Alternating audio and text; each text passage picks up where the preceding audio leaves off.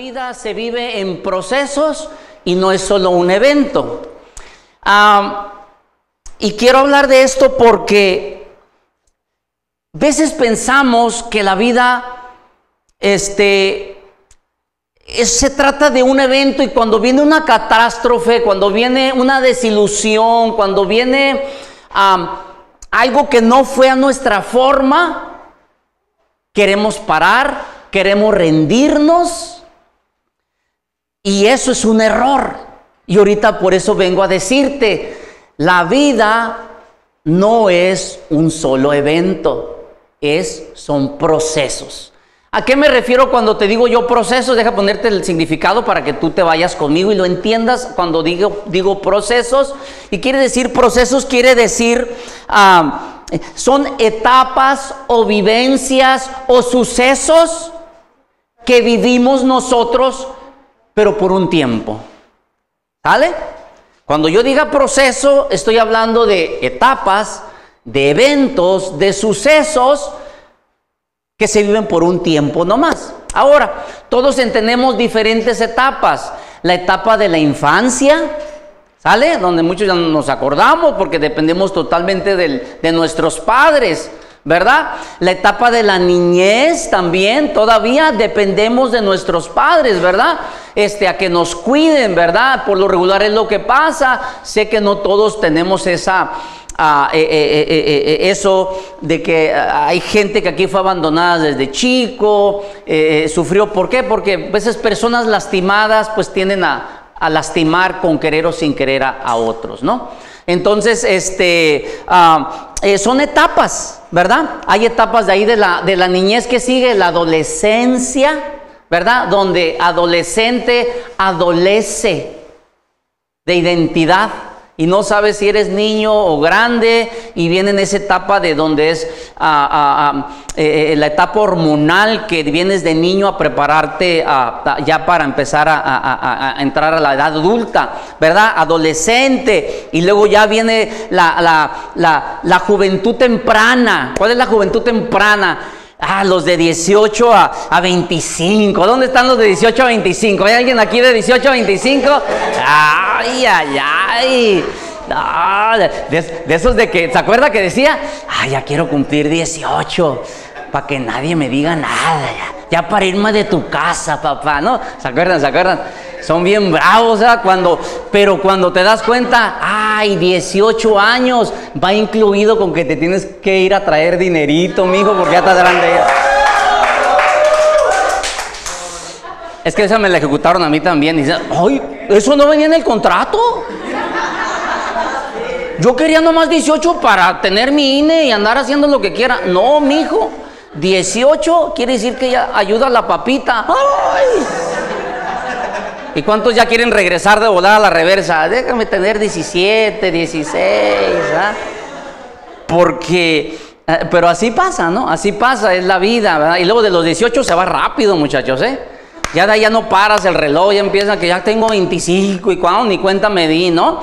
Este, y ya entra de ahí la, etapa de la, de la, juventud adulta, ya de 26 a los 35, así ya todo eso. ¿Sabe que dicen que los, la, los, los, la generación X, yo soy generación X, somos los que somos de los 40 para arriba? ¿Verdad? Los milenios son los que son de la edad de 26 a 39 por ahí. ¿Dónde están? A ver, levanten la mano si es de 26 a 39. A ver, levanten la mano, levanten la mano, levanten la mano. Tenemos muchos de la generación milenio, ¿verdad? Y sabe la generación Z, yo no sé quién les pone tantos nombres así, ¿no? Pero Z es la generación de los 10 años hasta los 25. ¿Dónde están los Z? ¿Hay un, un Z aquí? Y ya de ahí ya no sé, de 10 para abajo, no sé, mis sobrinitas, ¿qué edad? Yo no sé cómo, cómo están llamando a esta generación. ¿Ah? Centennials. ahora, hombre, hombre, le digo. No le digo, pues, este, ah, este, pero eh, son etapas, son etapas, muchachos, que les digo que, ¿sabes? Cada etapa, eh, ¿cómo saben que es bonito cuando alguien, como a mí me encanta, a mí me dijeron una vez, ¿sabes? Cada vez que tu hijo vaya de una etapa a otra, hazle una celebración o una ceremonia chiquita. Ah, cuando estaban mis hijos ah, en la adolescencia, dile, cuando salieron de la primaria, por eso se hace una graduación, que ya sale de sexto, ya según tú eres el, más grande en sexto, ¿no? Y ya todos los de primero y tercero, así con estos mocosillos queda, y ya te gradúas, porque ya eres de sexto, ¿no? Sí, sí, así o no. Pero llegas a la, a la, secundaria y, ¡ay! y puros grandotes acá, ¿no? Ya en tercero y tú en primero. Estás empezando otra etapa, ¿verdad? Y luego ya estás en tercero de secundaria y entras a la prepa también y, y, y ya en la prepa entras ya a la universidad o al trabajo, los que ya pararon. Pero son etapas, muchacho. Y sabes, cada etapa Párate y disfruta o celebra que has brincado cada etapa. Es lo que nos dijeron nosotros, celebra, como alguna celebración aquí en México, no sé si en, otros lugares, pero la quinceañera, ¿no? Que se hace a las mujeres, ¿no? Este, por lo regular, que también a los hombres, es bueno que como cortar de que va a empezar una etapa de adolescencia, ¿no? Ya, ya estás de niña a, mujer, vas a empezar a crecer y, y ese es un parteaguas. Entonces son etapas. Porque la vida es de procesos, pues, ¿verdad? Y es lo que quiero decirles, que, la vida es de procesos. Y, hoy el personaje que vamos a estudiar, y te voy a dar las, eh, las citas, porque no vamos a meternos mucho a la historia, porque te quiero mejor compartir lo práctico, pero quiero que tú lo veas. Y, es la vida de José. Vamos a poner, eh, te voy a poner donde ponen la vida de José, que es del libro de Génesis desde el capítulo 37 al 45. Si yo soy yo que fuera tú, porque no vamos a leer todos los capítulos, ¿verdad? Este, póngamelo ahí en internet, por favor, ayúdenme los que están mirando para, ah, para que esté ahí. Este, ah, quiero que en tu casa leas esa historia, por favor. Quiero que leas esa historia del 37 al 45. Yo te lo voy a narrar un poco, pero yo quiero que tú saca tu teléfono, tómale una foto y lee esa historia, está muy interesante. entonces, mira, y te, lo empiezo a resumir poquito. José, este es un bonito nombre, José, yo no sé, este es de los mejores que hay, creo, ¿no? Digo, no sé por qué me llamo así, pero, o sea, son, son, son muy, es, es, de los más mejores que hay, ¿no? Por eso todos se quieren llamar así. No sé por qué. Este, entonces la vida de José, él es ah, ah, eh, un, nieto de, un personaje que se llama Abraham, si quiere leer Génesis 11 en adelante, ahí va a estar Abraham, toda la historia del, pueblo de Israel que Dios eh, eh, fundó la nación de Israel. Entonces José, este, le decían porque empezó a tener sueños desde los 17 años, ¿sale? 17 años José comenzó a tener sueños. Y, sabe, sueños que, que, el primer sueño, tuvo dos sueños, también, o sea, el primero dice que soñó que, que era ramas de trigo, todo, e, e, él y sus hermanos eran como ramas de, de trigo, pero resulta que, la que, la, que él era más alta que las demás. Y los hermanos, José era el menor. Entonces los hermanos se empezaron a decir, ah, caray, Sí, les dice, ¿cómo ven hermanos? Resulta que soñé que eran ramas este, como de, trigo, pero yo era el más alto. Y así los hermanos como, ajá, sí, sí, ¿verdad? Y luego dice que también, por eso quiero que tú la leas y, y, me digas, pastor, a ver, sí, no, pastor, dijo otras cosas que no eran, el próximo domingo tráemelo, pero lee José 37 al 45, en Génesis. Entonces, siguiente sueño dice, ¿sabes qué? Le soñé otra vez, ¿sabes? Que la luna y el sol y 12, 11 estrellas se postraban ante mí. Mira qué casualidad, que eran la, la cantidad de sus hermanos y el sol, el papá y la mamá la luna. Ay, entonces dicen, oh, este ya se le subió el conflace, ¿no? Al, a Josecito, Josecito, Josecito. A Chepe, a Chepe, Chepe. Chechín, Chechín. Este, así le dicen a José, los Chechín. Y resulta que dicen, ¿sabes qué? Ya se puso medio, ya se le subió, y todos los hermanos ya le dijeron al papá, oye, que, que, que, que, la luna y que el sol se van a postrar y que también las otras estrellas ¿Qué pasó? Habla por favor. Ya, ¿qué pasó, José? Le habla el papá ya Jacob, era su papá Jacob. Dice, oye, ¿qué pasó este? Eh, que estás. Esos son los sueños que tengo, ¿verdad? Entonces, ahí te va. Esos sueños eran dados por Dios a José. Sí eran sueños de Dios.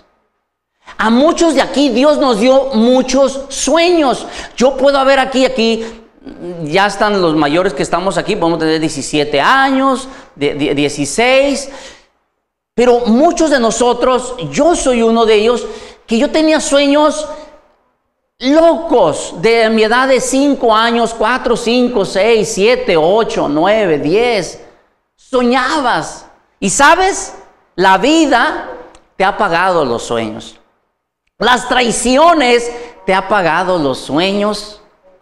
Eh, eh, las desilusiones te han apagado los sueños.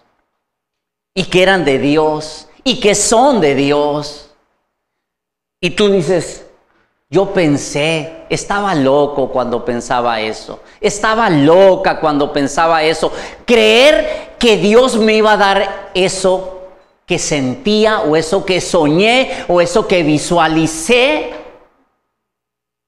Y sabes, no necesariamente porque hay oposición o porque no se dio, quiere decir que no es de Dios.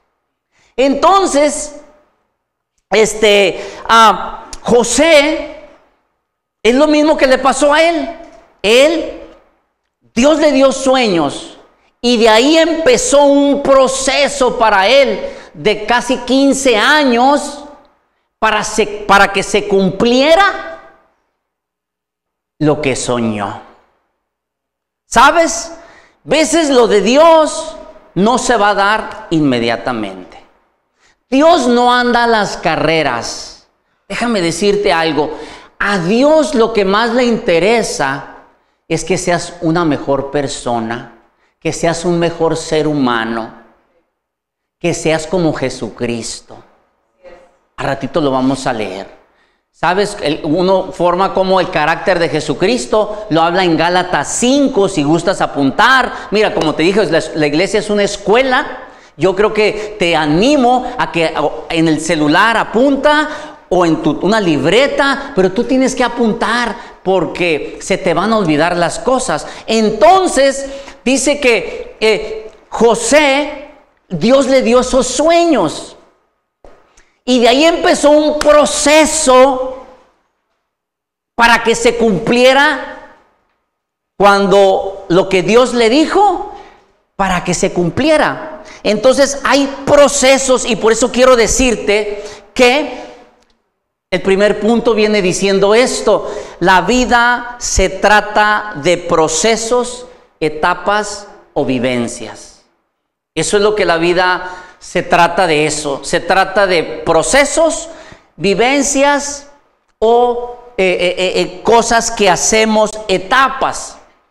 Ah, este, y quiero que lo tengas bien claro esto, porque mira, a muchos de nosotros en una etapa, ya sea la infancia, ya sea la niñez, ya sea la adolescencia, ya sea la adulto de 18 a los 25, ya sea de los 25 a los 30, de los 30 a los 40, pasaron cosas y pensamos que se acabó nuestra vida. Y la palabra de Dios hoy decirte, no se ha acabado tu vida, solamente fue un proceso y no te detengas. Esa es la palabra que Dios quiere traer hoy a las personas que están aquí. Y yo creo que si viniste no va a ser casualidad, porque la vida se trata de procesos, etapas o vivencias. Número uno, tres causantes de nuestros procesos, aquí vamos a ponerlos, tres causas que, tres cosas que causan los procesos de todos nosotros. ¿okay? Yo te voy la escritura que, que, que guió todo esto. Y esas son, apúntalas ahí, tres cosas que van a meternos en procesos. Número uno, la vida en rebeldía. Ahorita te voy a explicar. Número dos, una guerra del maligno. Acá, o sea, el diablo.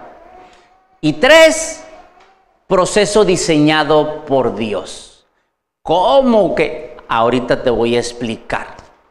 Número uno, ¿qué significa el proceso, pastor, cuando dice vida en rebeldía? Ah, ese proceso se trata de cuando no conocemos a Dios, ese es el primer ejemplo, y hacemos todo, vivimos todo diferente a como Él lo quiere, a como Él lo pide. Te pongo un ejemplo ahorita. Yo crecí bajo un ejemplo de un hogar machista. Yo crecí que el hombre toma, tiene muchas mujeres y hace lo que quiere. Sigo siendo el rey. ¿Ok? Yo crecí que para sentirme a gusto tengo que drogarme, tengo que intoxicarme. Así crecí. Yo no sabía esto. Yo crecí así. Entonces me empezaron a decir, mira, prueba esto, prueba lo otro, y vas a andar bien jijiji, jajaja. Y sí, empecé, y primero me daban todo, pero después ya me lo vendían. ¿Sí? Siempre te lo regalan primero, te enganchan, y de ahí ahora sí ya tienen su cliente. ¿Verdad? Entonces yo crecí así. Ahora, yo no conocía de Dios. Pero aunque no lo conozcas, estás viviendo en rebeldía y hay consecuencias. Los que están aquí, yo le doy gracias. Si estás aquí, joven, yo vengo a decirte que Jesucristo dice que Él quiere darte vida y vida en abundancia. Y no hay nadie más que te va a poder dar la vida y vida abundante que Jesús te quiere dar. Te lo dice alguien que de los 12 años empezó a probar el tiner, empezó a, oler el cemento ese 5000 amarillo y todo lo que quieras de marihuanas y etcétera, etcétera, ¿verdad? Ok, no voy a entrar muy... Pero eso es lo que yo creía que era normal. Entonces, esa es una vida rebelde a Dios. Cuando, cuando ya a los 21 ya me quería matar, me quería suicidar porque la vida no vale nada, ponía cada rato la vida no vale nada, ¿verdad? Los caminos de la vida no son como yo pensaba, sufrir, me tocó a mí en esta vida, ¿verdad? Y todas esas, ¿verdad? Este, eran mis favoritas. Entonces, vienen y me dicen, hay alguien, has vivido una vida equivocada y alguien quiere que nazcas de nuevo una vez más y que conozcas a Dios. Entonces, esa es una forma de vivir. Entonces yo me metí en procesos que a los 21 me quería quitar la vida. Ese no era el plan de Dios. ¿Verdad? Pero es, yo me metí en los procesos por mi vida rebelde porque no conocía a Dios. Ahora está el otro ejemplo de los que ya conocen de Dios. Mira, como ahorita, ¿verdad? Que tú ya conoces de Dios. Y te voy a empezar a decir que Dios tiene una mejor vida para ti. Y no ocupas intoxicarte para ser feliz. Y no ocupas a, ser machista, no ocupas tener eh, tantas mujeres porque con una vas a tener, créemelo, con una tienes, mijo, con una tienes, eh, eh, o sea, no ocupas tanto, este, entonces, como no sabes, a haces así. Entonces ahora, pero los cuando ya sabes, ahora eh, viene la otra etapa. Ya sabes de Dios, pero tú eliges no obedecer a Dios. Ay, que Dios es tu suficiente, que aleluya, hermano. No, no, yo me quiero ir allá y hacer esto y, andar. Oye, que, tu noviazgo respeta a Dios. No, no, no, yo soy el pulpo ahora ya y, manos por todas partes. Respeta a Dios en tu noviazgo. Ey, eres soltero, guárdate. No, que yo no, que, que, ah, eh. y entonces, tantas cosas que eso es vida en rebeldía. Entonces, ese es un proceso que te metes, pero nos metemos por rebeldes los seres humanos. ¿Sale? ¿Está bien? Dos, hay la guerra del enemigo. Tienes un enemigo que te quiere llevar. El infierno, ¿sabes? Dice la Biblia que fue creado para el diablo y sus ángeles. No fue creado para los seres humanos. Pero el diablo se quiere llevar a todo el ser humano que es rebelde a Dios. Entonces, Dios no manda a nadie al infierno. ¿Por qué Dios es tan bueno y manda a la gente al infierno? No es cierto, no te creas. Dios a todos nos dice, ven, quiero algo contigo porque no quiero que te vayas al infierno. Pero Dios te ama tanto que no te va a llevar al cielo a fuerzas. Entonces los que decidimos a dónde vamos a ir somos nosotros. ¿Sí? Eh, ¿Sí me entiende? Entonces tienes una guerra con alguien que te quiere destruir. Ahora, fíjate la labor del diablo y lo habla en San Juan 10:10. Si quieres apúntalo, San Juan 10:10. Está hablando del diablo, del enemigo. Dice San Juan 10:10. Dice, el enemigo viene a robarte, a matarte y a destruirte. ¡Wow! Cuando yo me di cuenta de eso, yo era un producto de lo que el diablo quería hacer. A un joven de 20, 21 años me quería matar, robar y destruir mi vida y todo el futuro que Dios tenía para mí. Entonces, es lo que, ese es su trabajo de él del, enemigo, ¿verdad? Veo que gente está apuntando también hace rato di Gálatas 5, si quiere apúntalo 5.22, el fruto del, del Espíritu, 5.22, léalo Gálatas 5.22. Este, entonces, ah, número dos es el enemigo, tienes un enemigo. En, mira, en cuanto te quieras acercar a Dios, haz de cuenta que el enemigo te, te, te lo echaste, pero de todos modos va a querer estar contra ti. ¿Sale? Y el tercero proceso es el que está diseñado por Dios, de que es necesario que pases. ¿Por qué? Para madurar, para madurar. Porque, ¿sabes? A muchos nos dan algo y se nos sube. Y ya, de repente ya traes carro, ya, ya no le hablas a nadie, ya como ya traes tu carro. Sin gasolina, pero ahí lo traes ahí. No tienes para la gota, no tienes para la gota, pero ahí estás el carro. O sea, pero ya traes, o sea, se te sube. Por eso los procesos son buenos. Mira, y se me viene el ejemplo que lo acabo de fresquecito. ¿Quién ganó ayer? Ayer hubo una pelea muy bonita. ¿Quién ganó? Canelo, Canelo, Canelo. Y su historia es el mejor del mundo. ¿Sabes lo que leí de una publicación de él? ¿Cuántas derrotas tiene el Canelo? Una nomás contra el que era o es el mejor de los Mayweather. ¿Ok? ¿Sabes lo que puso Canelo en, en, una publicación? Dice, fue hace como 5, 8 años que perdió. Tenía 24 años Canelo. Y puso una publicación que me llamó la atención y va con esto. Y dice, cuando perdí con Mayweather, fue lo mejor que me pudo haber pasado. Porque si hubiera ganado, se me hubiera subido la fama y todo porque estaba muy inmaduro y no hubiera, no, no, hubiera, no, no sería lo que soy ahora. Yo lo escucho y es muy cuerdo en de que no, él ahorita creo que el lunes vuelve otra vez al gimnasio, por eso está teniendo resultados, ¿verdad? Pero dice, le da gracias que perdió, porque eso me hizo que no se me subiera y me metió a prepararme más y de ahí ya no ha perdido. Y de ahí ya nadie lo para ahorita a él. Si te fijas, eh, aquí es un ejemplo de que una etapa de su vida perdió, pero él entendió, perdí esta batalla, pero no perdí toda la guerra. Ay, alguien aquí le estoy diciendo, has perdido, pero es solo una batalla. Te han ganado, te has fracasado, pero es solo una batalla, no es la guerra. Todavía no se acaba. Me gusta cuando dice una frase, cuando tú piensas que es un punto y fin, Dios pone una coma y continúa. Grábate eso, por favor. Grábate eso, por favor.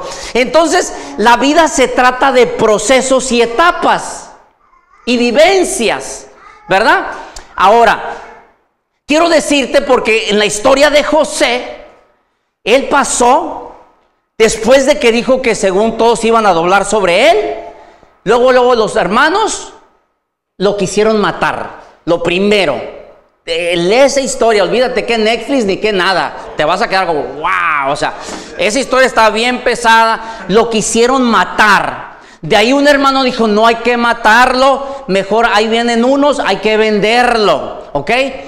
Y luego ya entonces lo vendieron a Egipto, a unos que iban a Egipto, a, Egipto que era la potencia. Y acabó, José acabó sirviendo a un oficial muy fuerte del faraón. Ya la hizo, José seguía, era fiel a Dios porque él creía en Dios. Eh, de ahí dice, vas a leer que él seguía y tenía el favor de Dios.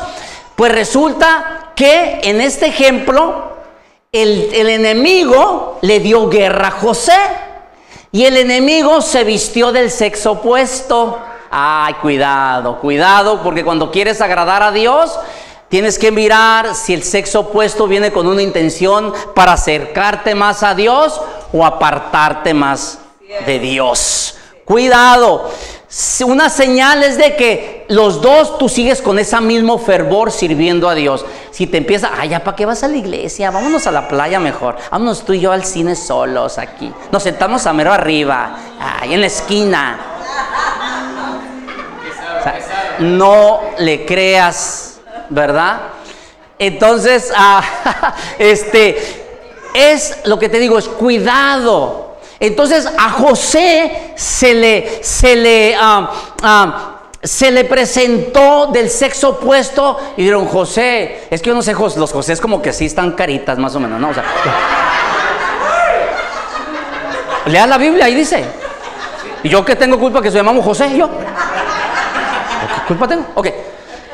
Entonces, lee la historia en, Génesis y de José y, era la esposa de su patrón. José, y te deseo y quiero estar contigo. Eso sí es serio, no, no estoy diciendo. Lea la Biblia. José, quiero estar contigo y todo eso. Y José, no, yo no voy a faltar el respeto, una, a mi Dios, dos, a mi patrón, que me ha dado y me ha dado el favor y me puso de jefe aquí. Pues resulta que él hizo una trampa y la, la, en, esta, ocasión es mujer, pero pues también los hombres son trampositos, ¿ah? también, digo, digo, tranquilos, tranquilos. Entonces en este caso fue, alguien del sexo opuesto le puso una trampa y dice, José corrió, pero dejó su ropa, un saco, una túnica que tenía, la dejó.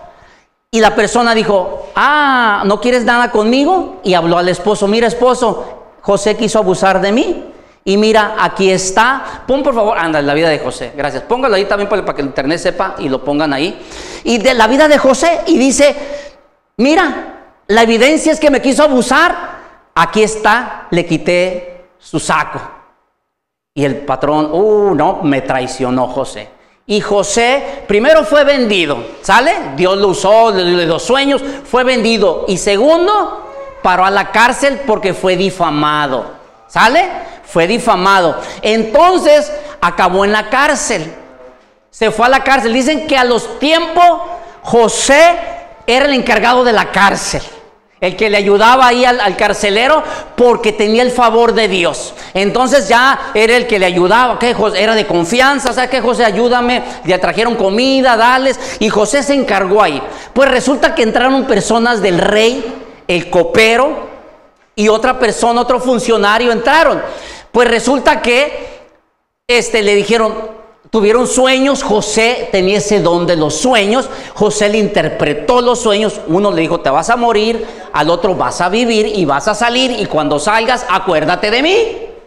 Pues a uno sí lo mataron, el panadero, y al copero si la hizo. Entonces cuando salió, no se acordó de José. Y José se aventó dos años ahí en la cárcel. Otra vez lo traicionaron. Pero el faraón en ese tiempo, dice la Biblia, para que lo leas, dice que tuvo un sueño y el dice, nadie podía interpretarlo, nadie de los brujos, nadie de los ah, sabios que tenía ahí. ¿Por qué? Porque solo Dios es el más sabio de los sabios. Tú no le tengas miedo a la brujería, no le tengas miedo a ningún diablo. Dios si está contigo, Él es más fuerte, muchachos. Usted no tenga miedo, pero agárrese de Dios. Que me hicieron un trabajito, Dios te va a hacer un trabajote. Y Dios te va a liberar. Vamos, vamos muchachos. Eh, eh, es lo que es. Pero tienes que estar seguro de quién eres. No le tengas miedo. Porque el diablo es una creación y Dios es el creador de todos. ¿Ok? ok, entonces resulta que nadie supo. Entonces le hablaron a José y José fue y le dijo, sí. Si tu sueño quiere decir que siete años va a haber sequía y siete años va a haber abundancia. ¿Y sabes qué? Faraón le dice y empezó José de la cárcel saliendo. ¿Sabes qué? Y te recomiendo que agarres un buen administrador, uno bueno, porque necesita hacer, ah, primero va a venir la abundancia. Así que, que, se administre bien y que guarde para que los siete años tengas abundancia y todo todas las naciones alrededor vengan y tú les vendas y te hagas rico. Porque el pobre no se organiza y gasta. Y el sabio ahorra en los tiempos buenos para cuando vengan los malos, tiene. ¿Sale? Esa es sabiduría. ¿Quiere leer un libro que te da mucha sabiduría? Lee Proverbios. Ahí está, otra tarea. Proverbios. 31 proverbios hay, lee uno diario. 31 proverbios. Ahí está, increíble, muchachos. Entonces le dice así. Entonces dice faraón, ah, caray, este muchacho, pues sabes qué, José, tú sabes todo. Proverbios, todo el libro de Proverbios, léalo, por favor. lea uno diario, ¿ok? Entonces dice, José, tú vas a ser mi administrador. ¡Ah! Un día en la cárcel, el siguiente día ya estaba en segundo del faraón de la nación más poderosa del mundo. ¡Wow! Entonces, después, ¿qué crees? Empezó la sequía, siete años después empezó la sequía y sus hermanos vinieron a pedir comida. Los que lo vendieron hijos de María y José, de María y José. O de Moisés. ¿Sale? Tranquilos, tranquilos, ¿ok? Entonces, resulta que vienen los hermanos. ¿Tú qué hubieras hecho? Ah, chiquito, mira. Ay, ahí vienen los que me vendieron. Mira, el que dijo que tírale una patada. aviéntale los leones, aquí están los leones, ¿no? Entonces, Mira lo que dice José, porque es el verso que me trajo todo este mensaje. En el capítulo 45, que es el último que vas a leer de 37, versos 7 y 8, dice lo siguiente. Este es el que me dio todo este mensaje. Y le dice José a sus hermanos, estaban bien asustados, se dieron cuenta que era José, ya se descubrió, soy José y todo, José, hermanito. Y José les dice, dos versos vamos a leer aquí. Dios me hizo llegar antes que ustedes para salvarles la vida. A ustedes y a sus familias y preservar la vida de muchos más. Por lo tanto, fue Dios quien me envió aquí a Egipto, a este lugar, y no ustedes. Y fue quien me hizo consejero del faraón, me hizo administrador de todo su palacio y gobernador de todo Egipto. De un aplauso, muchos no saben, ¿de qué aplaude esta gente? ¿Verdad? ¿Sabes de qué aplaude? de que José no se amargó en el proceso, de que a José le fueron mal en etapas, no fue como le dijeron, pero él entendió que la vida es un proceso, no es un evento. Y José, así como te digo, el ejemplo que te puse de Canelo que acaba de ganar y está fresco, dice, el haber perdido me hizo humilde, me bajó.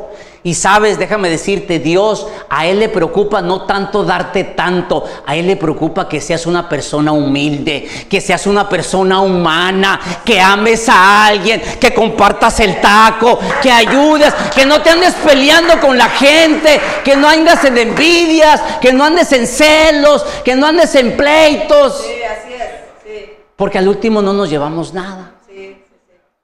Si te fijas, pero está trabajando. Entonces, hay veces que Dios permite procesos. Ahora, antes de irme, porque te voy a dar tres cosas rápido, tres puntos en los procesos que pasan y de ahí vamos a cerrar. Pero los procesos, muchachos, a veces que vienen de Dios. Y tú tienes que saber, cuando estés en procesos que no te gusten, tú tienes que preguntar, uno, ¿Estoy por rebelde? ¿Vale? Hay que ser honesto.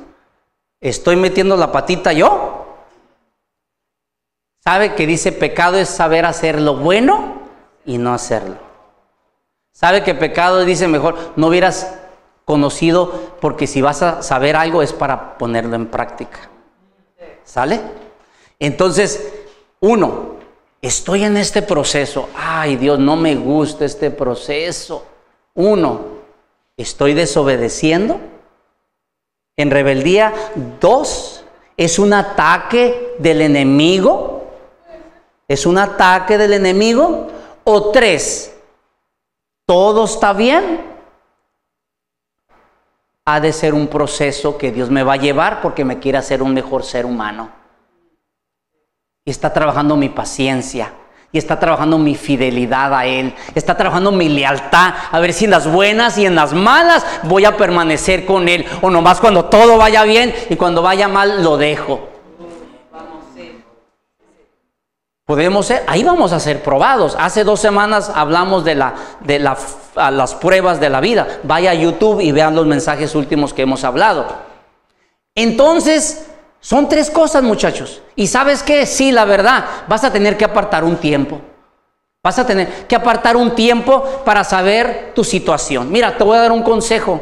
Sabes, aparta diario unos 15 minutos o media hora, sea temprano, sea mediodía, sea en la noche, para escuchar a Dios cómo fue tu día. ¿Cuál es la prisa? ¿Sabes? Los que ni creen en Dios, los del yoga hacen eso. Los hindús hacen eso.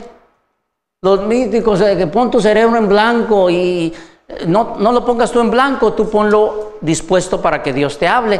Y lee, antes, antes de, ponte a leer la Biblia, ponte a escuchar la Biblia. Aquí en sus anuncios, atrás, atrás les puse muchas páginas de aplicación de la Biblia y, y canales de YouTube para que lo veas entre semana. Ahí hay información increíble. ¿Ok? Ahora, tienes que apartar tiempo diario. Entre semana, cuando se acabe tu semana, tómate un tiempo más también. ¿Cómo fue tu semana? Cada tres meses aparta un tiempo para ver cómo va tu, cada cuartito de tu año. Y no se diga ahorita, muchachos, ya viene ahorita, ya estamos en noviembre. Yo quiero apartarme un día mínimo, un día o dos, para recapitular todo mi año y no hacer los mismos errores que hice o hacer las cosas buenas que hice y empezar el año consciente sobre qué voy y a dónde quiero, a dónde voy. ¿Sale? Entonces, esas tres cosas, esas tres cosas ah, ah, eh, eh, son las que ah, eh, entendemos que es un proceso. ¿Ok? Ahora, en el proceso, y, ya hablo con estas tres cosas. La primera cosa, en el proceso, quiero que te grabes esto, habrá incertidumbre durante el proceso. En el proceso habrá dudas, habrá incertidumbre. Pero Dios me prometió esto, o sea, yo voy a hacer esto. Sigue en pie, es un proceso, es una etapa que va a pasar, pero tienes que saber rápido, ¿es por rebeldía? ¿Es del enemigo o es de Dios que me está guiando? Y si es de Dios, dale. ¿Sale? Yo te voy a poner dos ejemplos donde era de Dios y yo pensaría que era el enemigo. Número uno, cuando yo me salvé hace 27 años que el joven de 21 años se quería quitar la vida, le entregué mi vida a Dios, ¿verdad? Hace 27 años, el joven de 21, ahorita todos de volada cuenta, a ver cuántos tiene el pastor. ¿Ya es de la tercera edad o qué onda? Ok. Ahí va. Cuando él me, oiga, me quería suicidar, ¿sale? Entonces, si tú tienes más batallas en eso, ven, búscame al final y platicamos, ¿verdad? Este, y, podemos mirar. Entonces, yo me quería quitar. Entonces, todo eso, ah, eh, Dios me alcanzó, ah, la verdad, me tocó, me experimenté.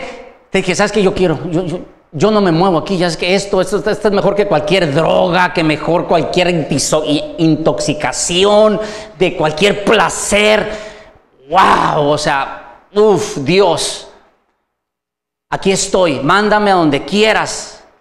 Y me dice Dios, pues primero te voy a enseñar a trabajar, mi hijo, porque tienes 21 años y no trabajas.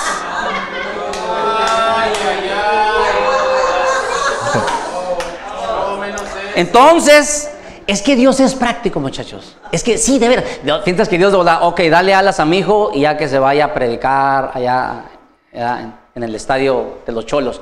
No, vete a trabajar. Enséñate a proveer. Ya deja de pedirle a la gente. Ay, Dios mío. Tu mamá, pobrecita, y tu mamá, ya, amigo, ya, aliviana la tuya. ¿Ok? Entonces, sale, ¿ok? Es mi testimonio. Yo, digo, ya, ya, como que dicen, ah, ah, ando raspando muebles, ¿verdad? Dirían, no sé quién dijo, ando raspando muebles, ¿ah? Pero ahí disculpe. Este, eh, pues resulta que, que, que, que, ok, sale. Entonces Dios, no, que mándame a las naciones. Vete a trabajar. Y luego el muchachón, pues que se aparece acá la bella, la cenicienta. Levante la, que levante la mano. No te conocen, levante la mano, levante lo que dice. Acá está la, es la pastora. Es la dueña de los cheques, de los cheques del bastardo. Y sigo trabajando, ¿eh? Yo no toco el dinero de la iglesia porque sigo trabajando, así que con confianza digo el de mis cheques. Este, y resulta que el chavo se casa, el muchachón, a los dos, tres años de cristiano. Ah, pues ya no nomás era vivir él, ahora es mantener también a la, a la, idónea. Y luego, los, y los muchachos no tenían tele y que sale embarazada a los seis meses. Ay, Dios mío. O sea, hace que en dos, tres años ya, ya no era mantenerme yo, ya era mantener a mi esposa y a un bebé. Para que, ahí para que te la eches, ¿verdad? Resulta, Dios mío, pues manda, no, mándate, vete a trabajar tiempo extra, mi hijo, vámonos. O sea, sábado y pañales y leche y, ay, Dios mío, yo pensé que era pastor. No, no, vas a ser pastor de tu familia primero. ¿Vale? Quiero que el diseño de Dios. Y a mí no me gusta. ¿Por qué Dios? Yo quiero estar predicando. Y a las 5 de la mañana yendo a trabajar ahí sin saber un oficio. Fue cuando aprendí un oficio. ¿Verdad? Que soy ahorita de control de calidad. Soy ingeniero de control de calidad de partes de aviones. Pero lo aprendí desde el 97, ese oficio. ¿Verdad? Y sin saber oficio, no sabía, andaba de todo, de carpintero, me volé los dedos, andaba en montacargas, andaba ahí de todo lo que se andaba eh, hasta ahí ya veía que en la Home Depot en la Home Depot ya ven los que andan que jefe yo le ayudo y llegué a parar ahí pero acá eh, eh, en una de esas también ahí andaba correteando al diario ganando porque no tenía un oficio entonces pero yo ya tenía responsabilidad, eso tenía que moverle, mi porque ya yo ayunaba, pero ya yo ya no querían ayunar, ¿verdad? Mi niño no quería ayunar, ni mi esposa, ¿verdad? Sí, sí, sí, lo que es, ¿no? O sea, ya, ya no. Entonces, viene espiritual, hoy, hoy voy a ayunar. Pues cuál, no tenía dinero. O sea, ¿me entiendes? se me hace que hoy ayuno. No, pues amigo, no tenía feria de todos modos. O sea, me guste o no, tenía que ayunar. Si de todo lo disfrazamos de espiritualidad, no se crea, son bravos, son bravos la gente, de verdad, que somos bien chistosos. Y resulta entonces que, ¿sabes qué? Ya cuando, ok, ya pasaron, ¿sabes cuándo se me cumplió lo que Dios me había llamado en el 97? En el 94, perdón, 20 años pasaron, que es el 2014, hace que vamos a cumplir 8 años en febrero, vamos a hacer un parizón aquí bien suave, pero que me dijo, ya es hora, amigo, ahora sí ya eres, ya, ya estás, tienes, ahora sí ya, no se te va a subir, mijo. Ahora sí ya sabes valorar. Ahora sí ya tienes un oficio donde no vas a ir a pedir a la iglesia, vas a ir a dar a la iglesia. No vas a ir con una actitud, ¿qué me va a dar la iglesia? Y de dinero. No, usted va a ir a dar dinero, va a ayudar a la iglesia, porque usted tiene una profesión. ¡Wow! Ve que digo, ¡wow! Oh, así trabaja Dios. Así trabaja Dios. A mí personalmente se me había olvidado ya. Ya ayudábamos a misioneros y todo. Y me dice, no, tú vas a ir a dar. Y ya cuando ya, ya estábamos bien cómodos, ya salíamos al buffet más caro y todo, ya me gustan muchachos, no, al sirloin, no, al sirloin no, porque ya saben que, eh, lo que se anunciaron. Bueno, otro. Este, eh, y, y, resulta que, que el diseño de Dios a veces no son fáciles, no son como nosotros pensamos y a veces ya te quieres rendir pero si es un sueño que Dios te dio, sigue en pie, muchachos, por favor. No dejes de soñar, no dejes de perder la esperanza. Levántate, créelo, no te rindas. O sea que va a haber momentos de dudas. Es normal. Pero otra vez, ¿y cómo le hago, pastor, en esos tiempos? Métete con el que te dio el sueño. Tómate el tiempo, descansa, aplácate como te, me decían a mí y ve busca de Dios. Tómate un día, vete a la playa, vete al parque, enciérrate en tu cuarto y dile, Dios mío, sigue en pie esto que me dijiste o no. Y Él te va a decir, sigue en pie. ¿Y por qué no me lo das? Porque todavía no estás listo. Porque no estás listo. Y si Canelo, que no conoce totalmente Dios, aprende ese principio, tú que tienes al Espíritu Santo, tienes que entender que lo primero es que crezcas aquí adentro. No te preocupes, preocúpate por crecer, preocúpate por estar bien conociendo a Dios, por ser humilde, por ser más como Cristo. Preocúpate por eso. Y Dios se encarga de lo demás.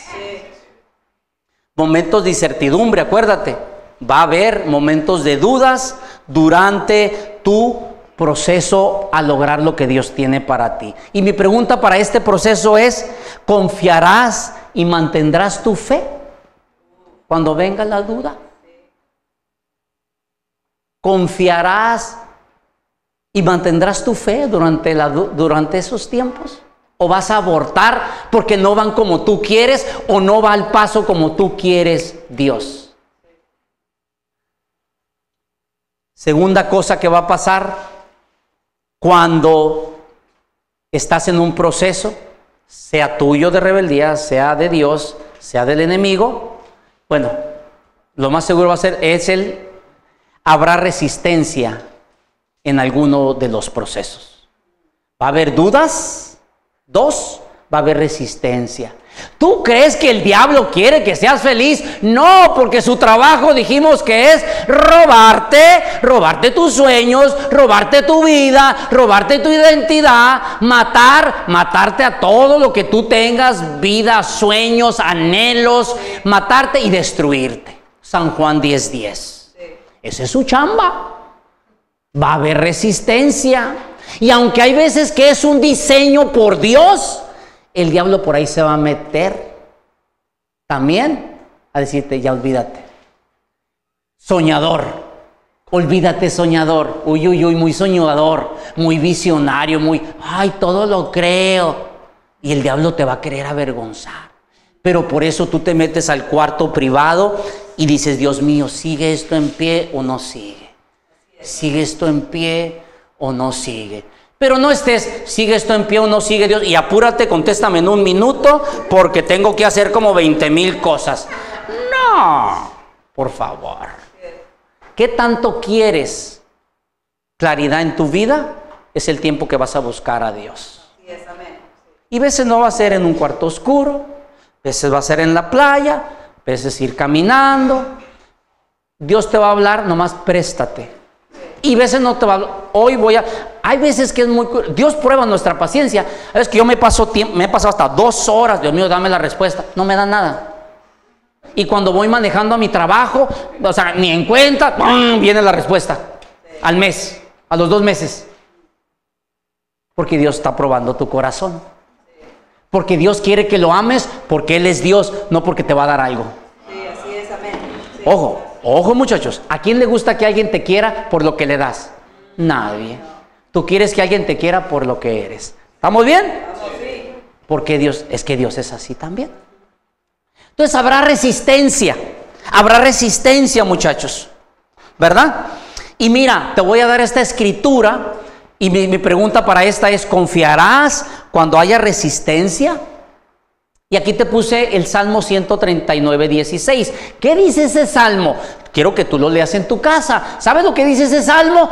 Que todos los días de tu vida, de tu vida, así es, ya están escritos. Y Dios lo sabe. Y si Él lo sabe, pues entonces tú tienes que ir y yo a buscarlo. Porque Él ya tiene todos nuestros días ya. Eso es lo que dice el Salmo. Ya lo tiene. Ahora, hay resistencia y tú dices, ¿sabe qué, pastor? Pero este desgraciado, rata de dos patas, animal rastrero, ponzoñoso o ponzoñosa, también, bien, hay ponzoñosas, ¿no? de las dos. Sale. ¿Ok? Me dejó noqueado. ¿Va? Pero vengo a decirte, fue un proceso, la vida sigue.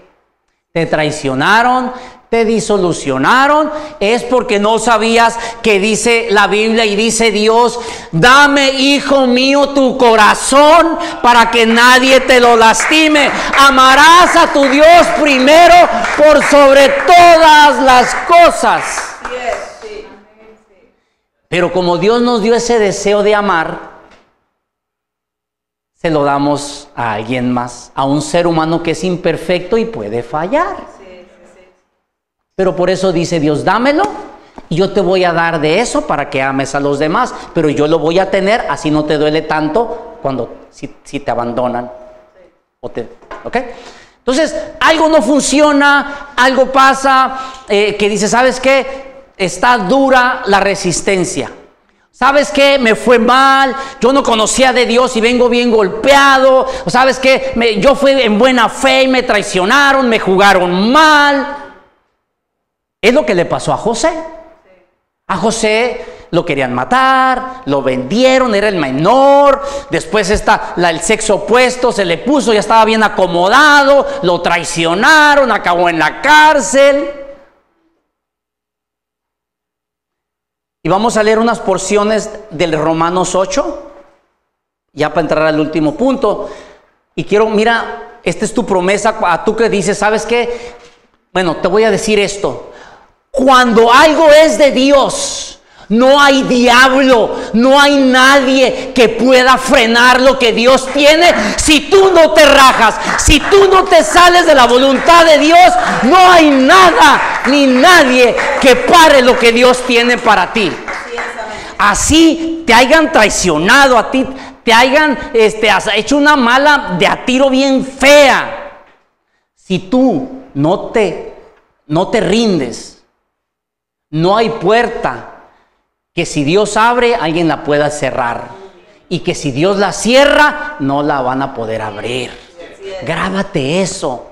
Y mira lo que dice Romanos 8, 28. Y vamos a leer todo. Y dice así. Sabemos, ayúdame, sabemos que Dios hace que todas las cosas cooperen para el bien de aquellos quienes lo aman y son llamados según el propósito que Él tiene para ellos. Aquí está, sabemos que todas, todas, todas traiciones, desilusiones, fracasos, que te corrieron, que lo que sea, todas las cosas Dios las va a voltear para bien si permaneces en su voluntad, si sigues en la iglesia, si quieres buscarlo y aprender la Biblia, si te pones a servir, si te pones en la voluntad de Dios, es una seguridad, es una promesa. Sabemos que todas, ¿cuánto es todo? ¿Abarca todo? ¿Abarca mis errores? Pero es que yo metí la pata. Dios puede cambiar esa. Pero me, jugaron mal. Dios puede voltear eso. Lo hayas hecho tú o te lo hayan hecho a ti. Dios puede voltear todo para tu bien, para seguir el proceso, pero para los que lo aman. Así es, amén.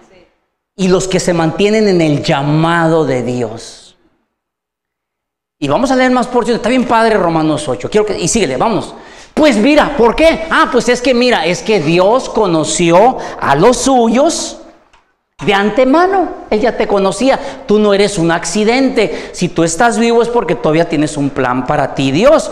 Él conoció a los suyos de antemano y los eligió para que llegaran, ahí viene la clave, ¿para qué estás aquí? Para que llegaran a ser como su hijo a fin de que su hijo fuera el hijo mayor entre muchos hermanos. ¿Cuál es la finalidad? Para que seas como su hijo.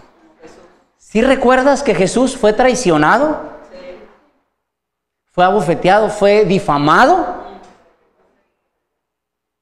Pero era Dios. Entonces dice así. Ahora, vámonos rápido al verso 31. Dice así. 31. ¿Qué podemos decir entonces acerca de estas cosas maravillosas? ¿Ok? De que todo Dios lo voltea para bien. Si Dios está a favor, quiero que te grabes estos versos, este Romanos es increíble, porque cuando haya resistencia en tu proceso, acuérdate aquí. Dice, si Dios está a favor de nosotros, ¿quién podrá ponerse en nuestra contra? Grábatelo, por favor, grábatelo. Créelo. ¿Le vas a creer a Dios o le vas a creer a tu mente? ¿O le vas a creer a las redes sociales? ¿O le vas a creer a aquel que te quiere poner para abajo? Créele a Dios. Que si Él está contigo, no hay nadie contra ti. 33. ¿Quién se atreve a acusar a nosotros, a quienes Dios ha elegido para sí?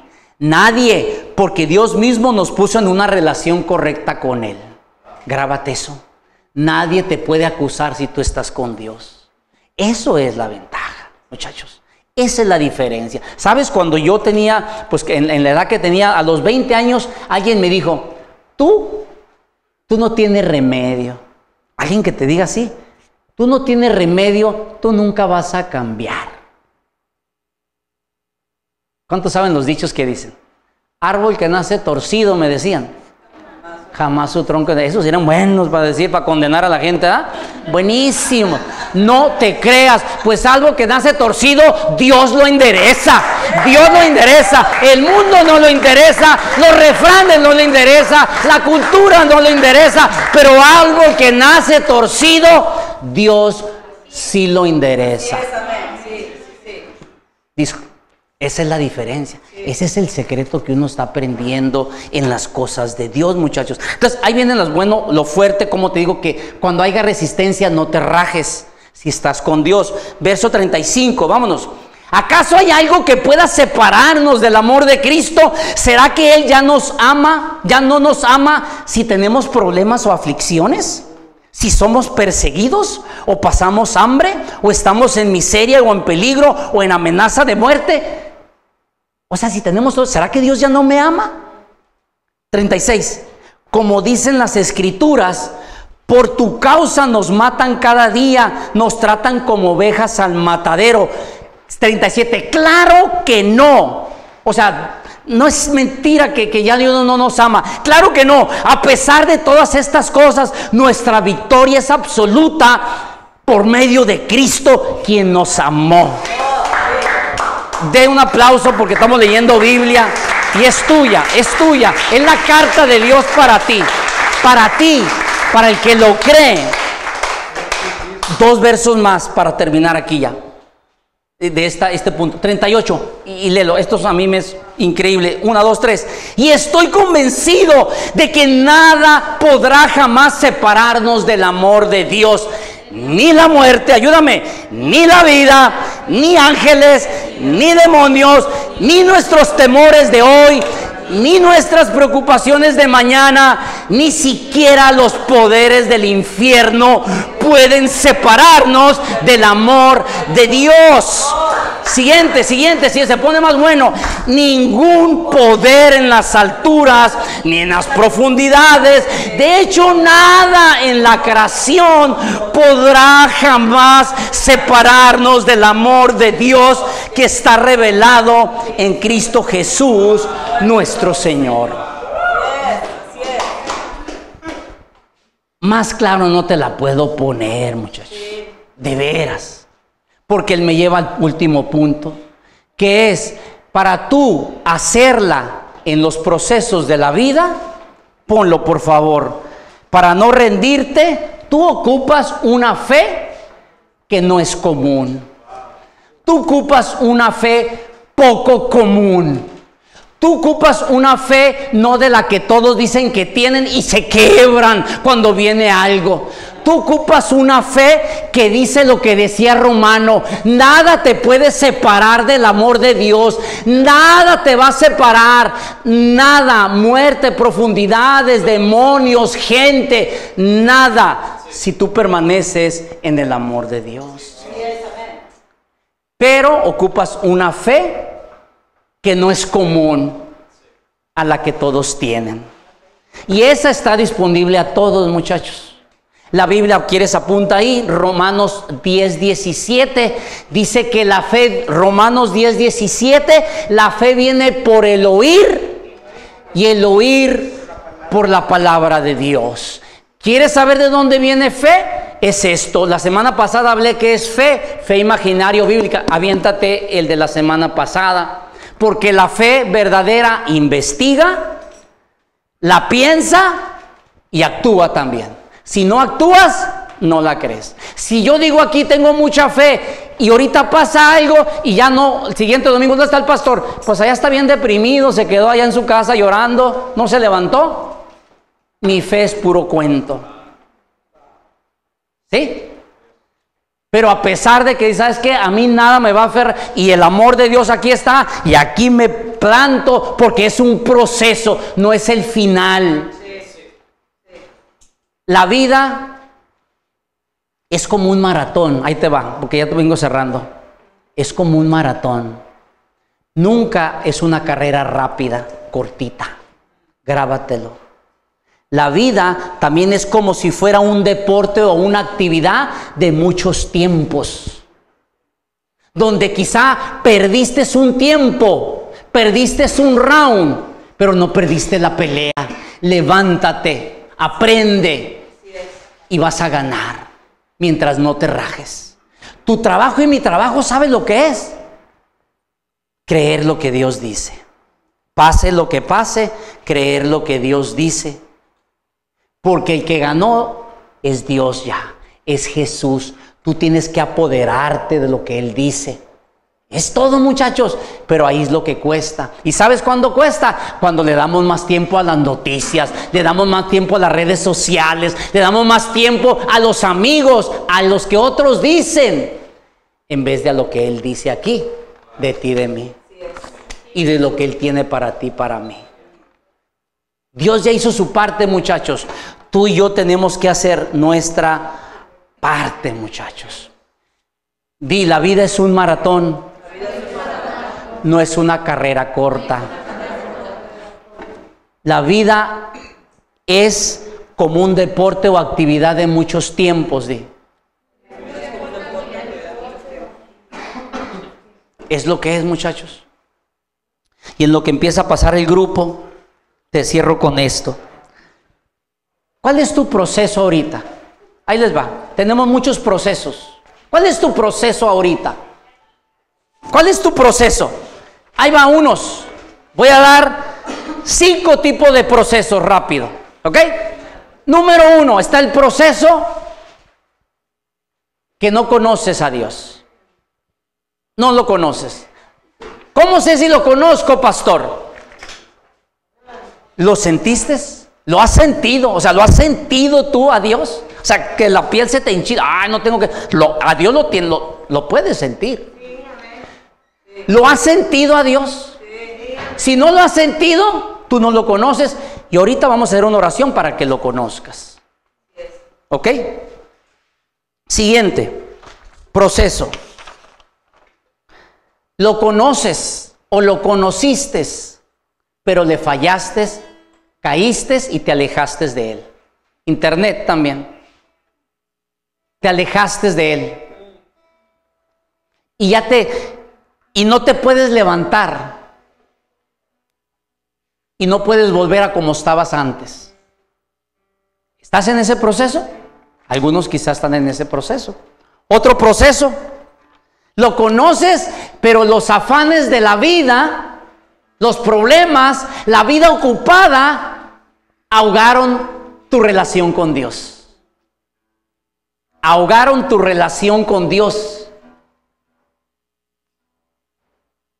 y ya no estás sirviéndolo como antes.